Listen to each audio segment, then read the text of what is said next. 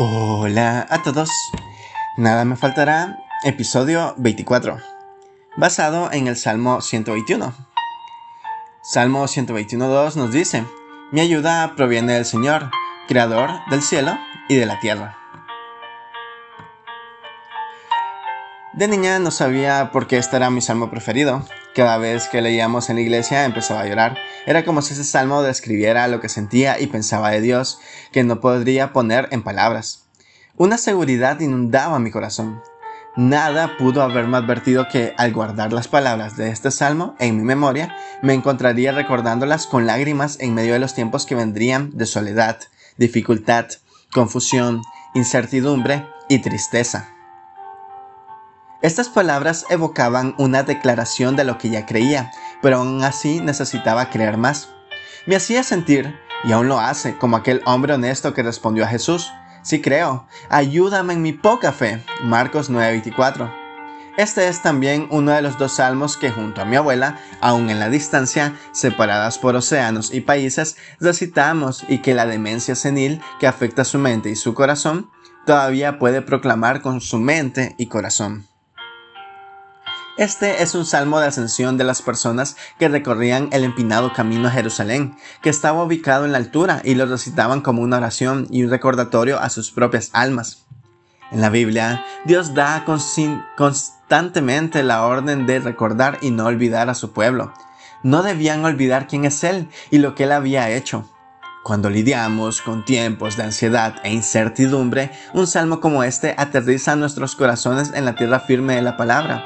Al fin y al cabo, somos extranjeros y advenedizos en la tierra. Sin embargo, más alto que la ciudad de Jerusalén, que estaba por delante a los viajeros, se les recordaba que sus muchos viajes no tendrían comparación con los viajes de la vida. Haber memorizado las palabras de ese salmo había sido un depósito imprescindible en tiempos de angustia. En medio de la amenaza que el coronavirus ha causado, el mundo ha cambiado su ritmo. Oremos para que cambien muchas cosas más profundas y valiosas. Mi boda debía ocurrir esta semana y ha quedado pospuesta indefinidamente. Después de esperar más de cuatro décadas para conocer y unirme a la persona con quien he orado, y de que mis planes sean interrumpidos, Dios no se inmuta, no cambia, no se mueve. Tampoco nadie ponga sus pies sobre el camino eterno, será removido.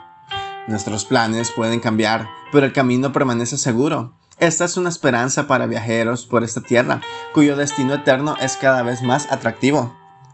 Ahora sé por qué amaba tanto este salmo.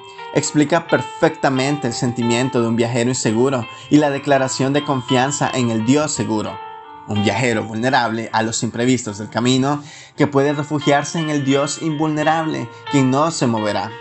Un viajero quien en la incertidumbre puede confiar en un Dios certero. Un Dios que siempre sabe lo que hace, que no sabe no solo el rumbo, sino que diseña cada parte del camino a transitar. Un Dios que no se cansa, que no duerme, ni se distrae mientras los viajeros pueden disfrutar el viaje, porque Dios es quien construye el camino y conduce a los viajeros de esta tierra hacia el descanso eterno, que nos da paradas de descanso de este lado de la eternidad. Esta noche, a pesar del coronavirus, de la economía mundial, del cansancio emocional, tú puedes dormir porque Dios no duerme. Puedes dormir en el tren o en el avión del camino porque Dios pilotea a salvo. Muchas gracias por escuchar.